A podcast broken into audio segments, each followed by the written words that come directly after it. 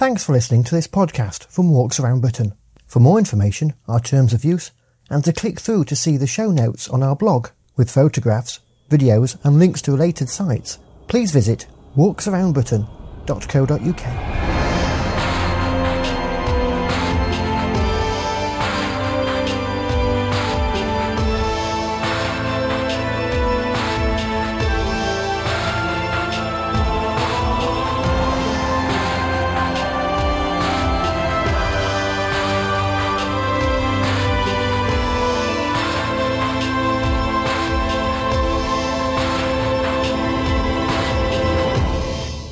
seventh edition of the Walks Around Britain podcast, we go for a walk with Winnie the Pooh through Ashdown Forest.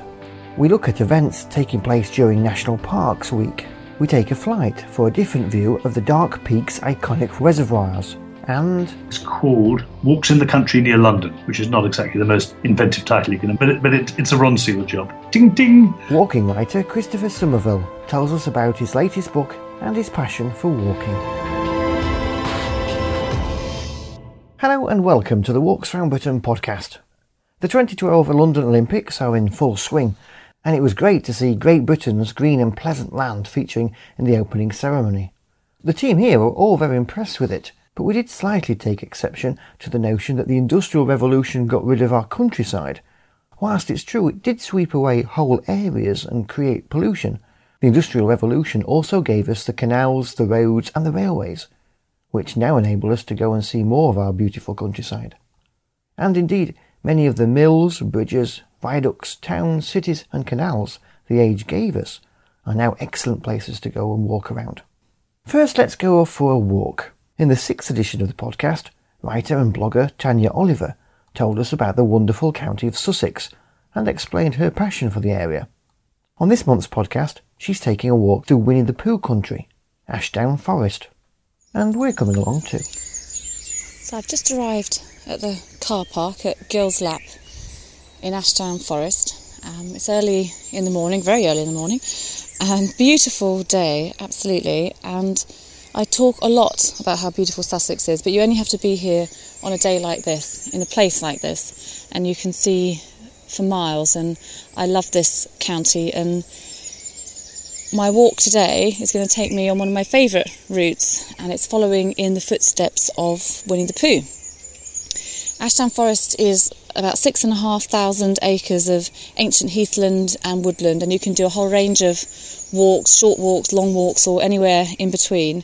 The route today is only about two to two and a half miles, but it takes in some really interesting sights, which is why it's one of my favourites, and you get to see a whole lot of different textures of this area. So as you head out of the car park, you're very quickly amongst the heathland, and it feels a very different place. The first stop on this walk is the Enchanted Place, and Christopher Robin and Winnie the Pooh decided it was the Enchanted Place because they couldn't count whether there were 63 or 64 trees in the area. It's, it's basically a group of, of beautiful tall trees. But also, and more importantly, if you want to sit down, there were no prickly bits, so it made a much more comfortable place to sit. And you can't really argue with a statement like that. Ashdown Forest has got such a rich heritage, and you can see the old manor houses. I mean, it was a hunting ground from Norman times, and it's nice to kind of picture what it would have been like here all those years ago. And the sun is shining, it's warm even though it's early in the morning, and the sky is blue, so I feel like a very, very lucky walker today. So, as you move away from the enchanted place and continue the walk, within a few minutes, you're amongst all the beautiful gorse and the pine trees, and actually, you could be in the middle of nowhere, yet it's only a few minutes from civilization. I really love that about Ashdown Forest. And as I walk off the main path on a smaller route, I'm heading towards the Heffalump Trap.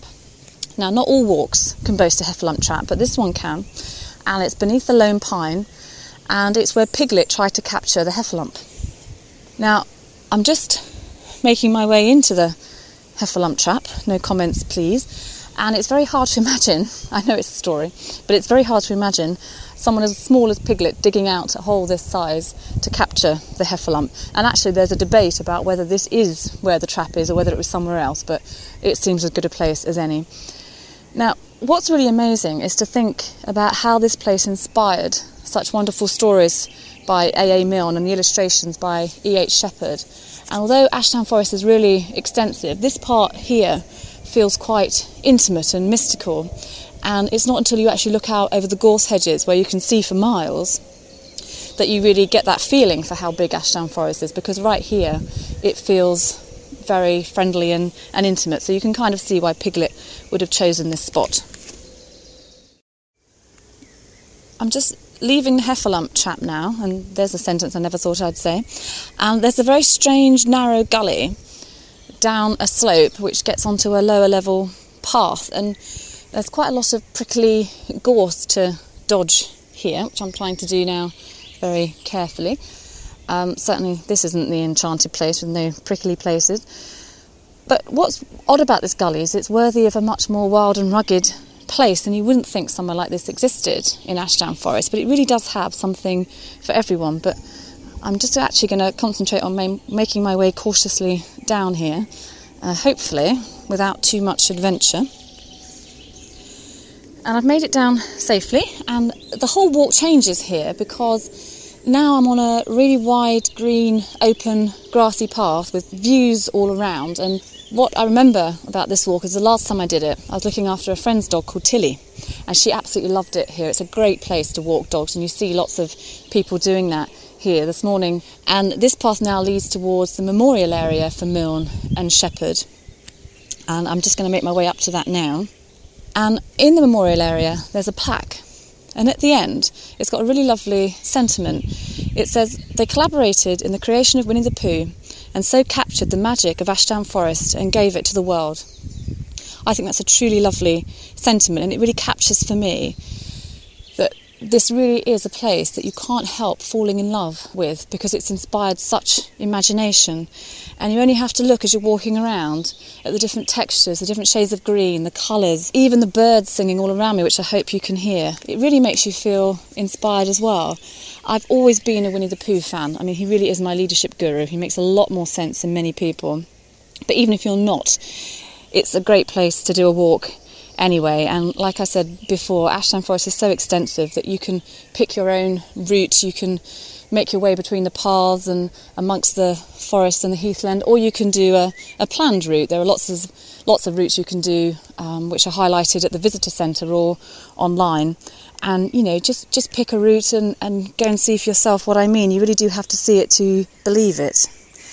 The Winnie the Pooh route I'm doing today just happens to be one of my favourites. The next part of the route takes you past Roo's Sandy Pit, which is a little quarry effectively, and there's some water at the bottom and various shrubs and vegetation, but it doesn't actually look very sandy anymore, but worth a look nonetheless. And then you go across a little road and to the other side of the forest, and it really changes again here. And whilst all the sites have been quite close together until now, here it really opens up and you're hit with this wide view across the heathland and towards a hundred acre wood, which we'll come on to in a minute. But the first thing you notice is that you start to walk amongst the really tall trees, unlike the heathland before. And I chose Wellies today actually because despite it being a beautiful day, there's been some rain in the last few weeks and I wasn't quite sure what to expect, but it's actually been fine. It hasn't been muddy at all. But nonetheless, I have fabulous pink wellies, so it's a very good excuse to use them. And as you emerge from the tall trees and you start to look out again over the heathland, what strikes me every time I do this walk is that whilst the expanse of heathland is so wide, there are just the occasional solitary or in groups of two or three trees, very tall trees, just in the in the middle of the heathland, and that's quite strange. I hadn't seen that anywhere before, and it's really quite special. And as you follow the slope down towards the stream, which I'm doing now, come to a bridge, and there's a very interesting story about this part of the walk, and that's that Christopher Robin and Winnie the Pooh set out from the enchanted place one day, determined to discover the North Pole. And this is where they found it. Now, it may come as a surprise to some that it was actually Christopher Robin and Winnie the Pooh that found the North Pole, or indeed that it's in Sussex. But there you go. Having crossed the stream, which I'm actually quite surprised there isn't more water in it, given there's been quite a lot of rain recently, even though it's a beautiful day today, but it's a lovely sight nonetheless. But now I'm heading up a grassy path towards Hundred Acre Wood, which is called 500 Acre Wood on the maps. And although it's a gentle gradient, nonetheless, please excuse my rather more laboured breathing. And although there's a whole lot of trees in 100 Acre Wood, a whole different variety, what you can see predominantly from the side I am are the pine trees.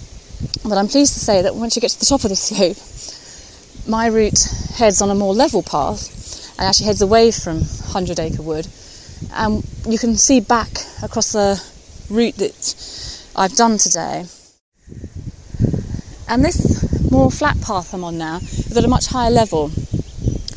And it, there really are some wonderful views. And if you come to Ashdown Forest, I would seriously recommend that you go to the visitor centre because it really captures the history of Ashdown Forest because it's not just Winnie the Pooh it's famous for. There was Radio Aspidistra in World War II, and many, many, many years before that, it was famous for uh, the iron industry. And the Ashdown Forest Visitor Centre captures all of that, but also captures what the different types of trees, different animals, etc., are much more effectively than I ever could. But you can also pick up leaflets there for the different walks that you can do. I really like exploring the history of places when I walk there, and even if I've, it's somewhere I've done before, I kind of always learn something new. One of the things I love about this area is the little village of Hartfield, which has great cafes and pubs and an excellent Winnie the Pooh shop. But as well as that, uh, Hart in Old English means deer. So Hartfield is filled with the deer.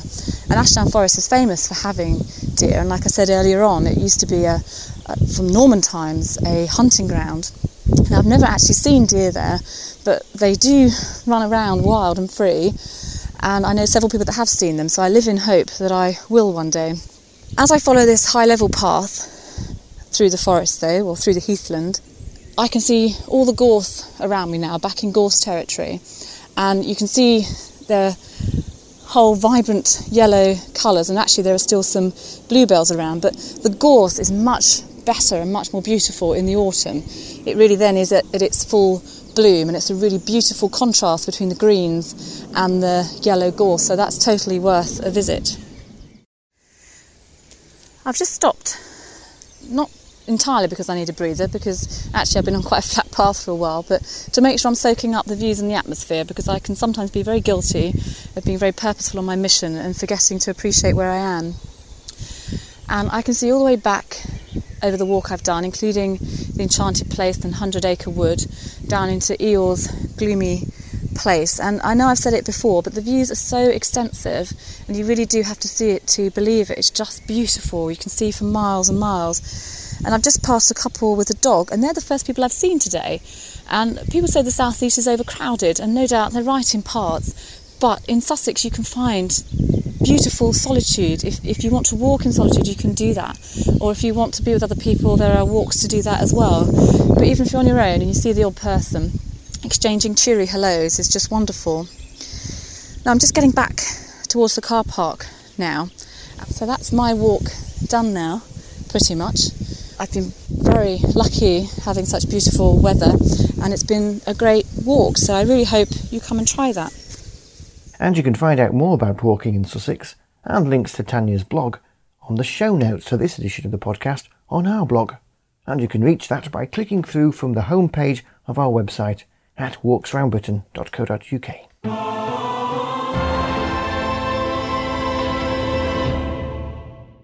This year's National Parks Week in Great Britain is between the 30th of July and the 5th of August.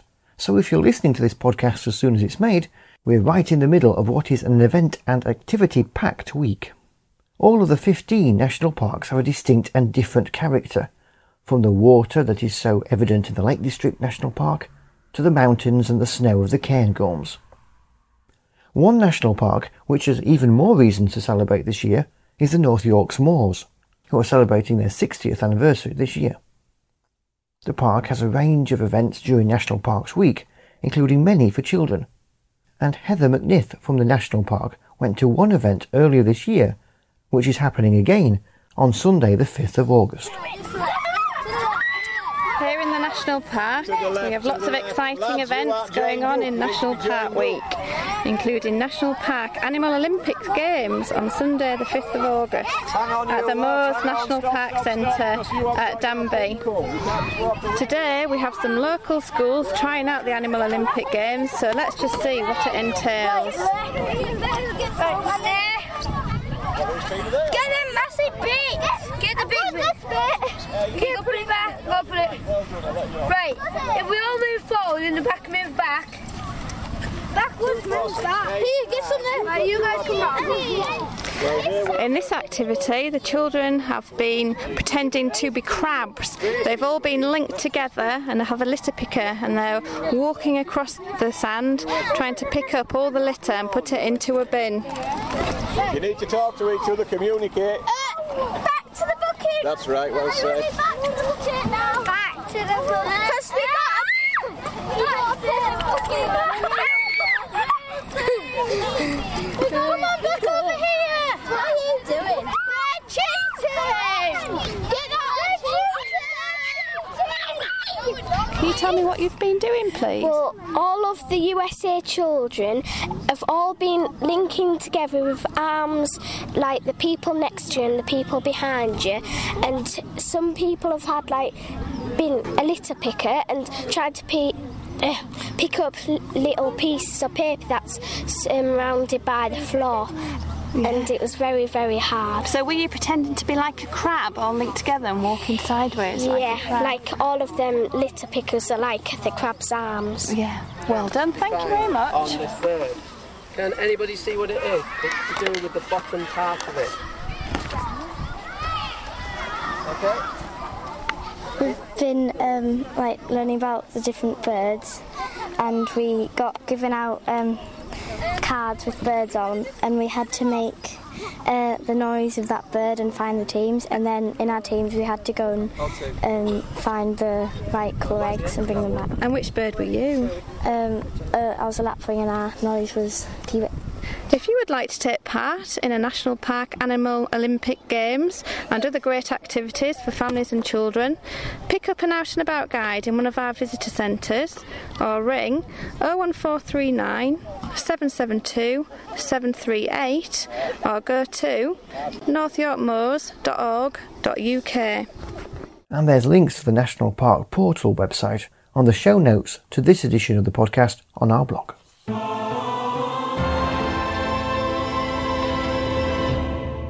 Now, us walkers often see the landscape from above when we hike up some of the country's highest points, be it Arthur's Seat in Edinburgh, Chrishall Common in Essex, or Brown Willie in Cornwall. But what about seeing the countryside from above in a completely different way? Well, now there are many companies who offer pleasure flights at weekends in helicopters over some of the country's most scenic and iconic areas. And recently I met the friendly team of Central Helicopters of Nottingham in a field across from a pub for a flight over the three most famous reservoirs of the Peak District. It's mid morning and the helicopter is already here with the ground crew checking her out and making sure that she's ready for flight. Today, the team at Central Helicopters are running pleasure flights from here at Owler Bar, just outside Sheffield, and the passengers for today's trips are gathering now to be checked in. The trips today take off from here and travel all the way across the moors of the Dark Peak to the reservoirs of Ladybower, Derwent, and Howden, which together provide practically all of Derbyshire's water, as well as to a large part of South Yorkshire. Now, the reservoirs aren't really famous for keeping Derbyshire residents in H2O, but really for being the training ground for Operation Chastise, otherwise known as the Dam Buster raids in the Second World War. Now, this is going to be my first ever flight in a helicopter, and flying machine she looks too. It's probably not the experience everybody flying today will be undertaking, as I've got the door next to me removed so I can do some filming for some aerial shots of the reservoirs. So for the first time in a helicopter, and the door is off. But the great team of Central Helicopters will ensure that I'll be strapped in safely, and that my precious camera too isn't going to be undertaking its own bouncing bomb impression. So here goes.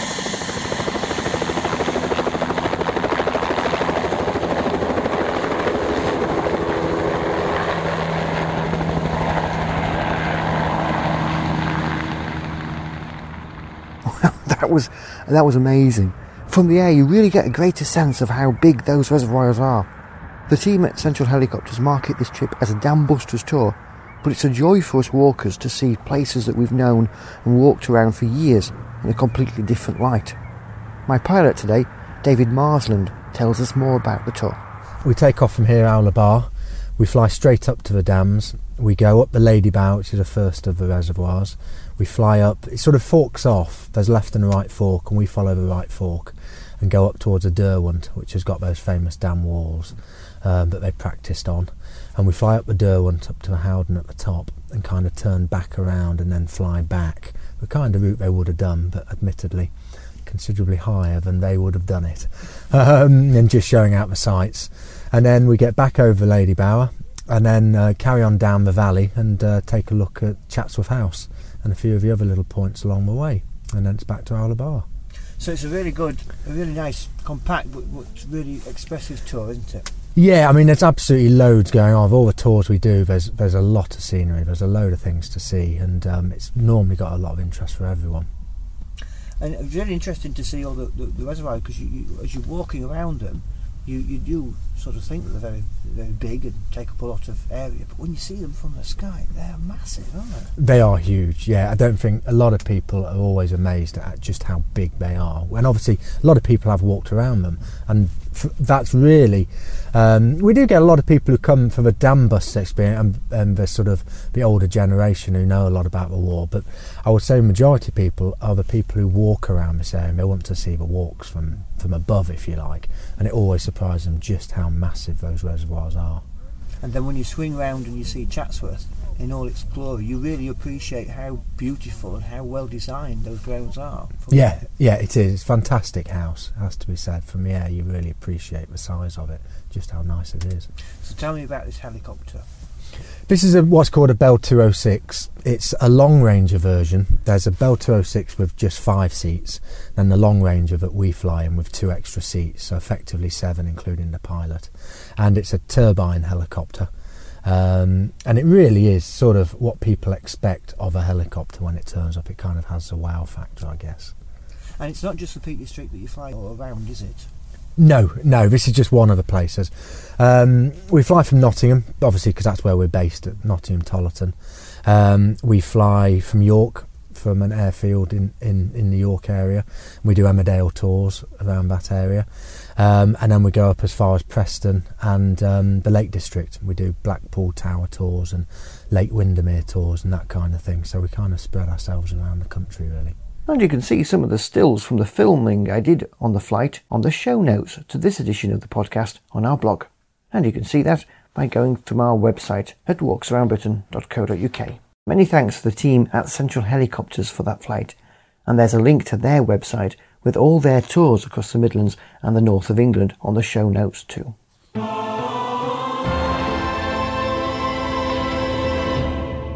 Christopher Somerville is one of Britain's most prolific walking writers. He's the walking correspondent for The Times, writing a weekly walk for the newspaper entitled A Good Walk. He has also written over 40 books about walking in Britain, Ireland, and other countries. In August, he adds to the tally with the release of a book featuring walks which are within an hour's train ride from London. And I'm delighted to say Christopher joins me on the podcast via Skype. Hello, Christopher. Hello, Andrew.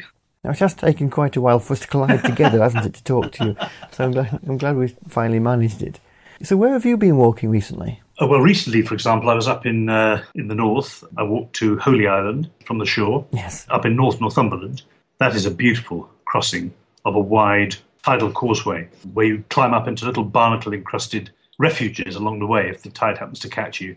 And you can see the, the, the, castle on the crag and the ruined monastery remains out on the island as you go towards them with the big North Sea sky behind them. So that's a very beautiful walk. Then into the um, Northumbrian foothills at Elsdon for a circuit of that lovely village, to the Durham hayfields, and then to North Yorkshire for a, a round of Swaledale and Arkengarthdale. Very rainy day, which was a question of putting your head down and getting the miles and really enjoying those misty views. Yes. And finally, a climb of Roseberry Topping for a fantastic view over industrial Middlesbrough and out to the sea and so on. That's a little snapshot of a trip of six or seven days, which uh, my wife and myself um, with a walk every day, no matter what the weather, and trying to try to catch the season. um, make it extremely seasonal. How long have you been a walker? As a person who's gone walking in the countryside, I suppose about 45 years, something like that, 48 years. As a person who's enjoyed walking, because I didn't particularly enjoy it as a teenager, um, I suppose 40 years, something like that. And a person who's been making their living out of it, 30 years perhaps. It's a very interesting way to make a living, isn't it? I think so. I think I'm, a, I think I'm one of the luckiest people in the world, really, um, because um, I can get exercise, and that's not just for the body, but for the mind as well, and get paid for it. And I know that everybody who, who says, you know, what do you do for a living exactly? You, you walk, and then they pay you for it. God, you lucky. you know, it's people go green, and and obviously there's a lot of hard work to it, and obviously you know it's it's not just a question of skipping through the meadows saying hello sky, hello flowers, but it is a fantastically lucky thing to be able to do, because you're out here, particularly in the UK, you know, which is most of my field of operations nowadays. As people always say, you know, now you've done you know 30 years of walking, haven't you walked everywhere? And the answer is yes, I walked that valley, but if I if I'd gone the next valley over, that's a place where I never have walked. So you know, you, you, you can never um, run out of walks or, or, or sort of disengage the gear which says I'm very interested in doing more. But there's so many places in the UK to walk, and, and the variety is, is fantastic too. I haven't been all over the world, but I would say that for our size, a relative size, we're probably the most interesting and varied country in the world, for, for particularly for walking because we have this absolutely unique selection of footpaths, which are now, I mean, a lot of them are kept kept open, as you know, by the by the volunteer members of the Ramblers Association and by other people who just go out with their secateurs, snip, snip, snip, on a Sunday. Yes. And really, if we didn't have those people, and people like Kate Ashbrook of the Open Spaces Society and other sort of people who keep the cause in the public mind all the time, um, these footpaths would be overgrown and lost. One of the greatest pleasures is being able to open a Explorer map and stick your finger down and say, I'm going to walk there today. And under your finger will be a footpath because we've maintained them and sustained them and kept them open. We've had activists insisting that we do that over all these years. There, there they are, and they're written down on the map. All other countries envy our maps and our footpaths. Perhaps we, perhaps we don't understand that quite enough um, in this country. Mm. We, we, are the envy of the world as far as walking is concerned. Lots of people have a, a misconception that walking is all about climbing a fell or, or a mountain. But there's a lot of great walking to be had from our towns and cities, isn't there? Oh, completely. I mean, I live in Bristol, and uh, I went walking yesterday at Castle Combe. We had a dappled walk, eight, about eight miles, just round through the through the valleys. It was beautiful. So one of my favourite walking counties is Essex, which is the, a country which most people would pass by without even looking at it because they think Essex is one thing. You know, they have this popular misconception. It's absolutely beautiful out there. Within an hour of central London by public transport, yes. you can be right out there in the the muddy creeks with the you know, the shelduck and the and the geese and the big skies, nobody around. I think walking is really it sounds a bit sort of psychogeographical to say so, but it's a state of mind, isn't it? So tell us about your new book. Oh, this was a book that I, I uh, first published eight or nine years ago, perhaps. It's, published by New Holland. It's called Walks in the Country Near London, which is not exactly the most inventive title you can imagine, but but, but, it, but it, it's a Ron Ronseal job. ding ding. Um, and it's 25 walks within with, within an hour by train of central London. So they're all from railway stations, and they're in Kent, up among the apple orchards and the blossom on the River Medway. They're in Surrey, along the North Downs Way, in, in, the, in the woods there. In Buckinghamshire, Leafy Bucks, and then up on the Chilterns in, in, in Hertfordshire, and again round into Essex now along the creeks. These are just examples I'm giving. So you've got all these all this different variety of landscape. And I suppose the point of the book was you think about all those people, potential nine million walkers in London, who are feeling trapped in the city, and the fantasy is to go out there and have a eight, nine mile walk, five mile walk, ten mile walk, make it a round walk, make sure you can't get lost.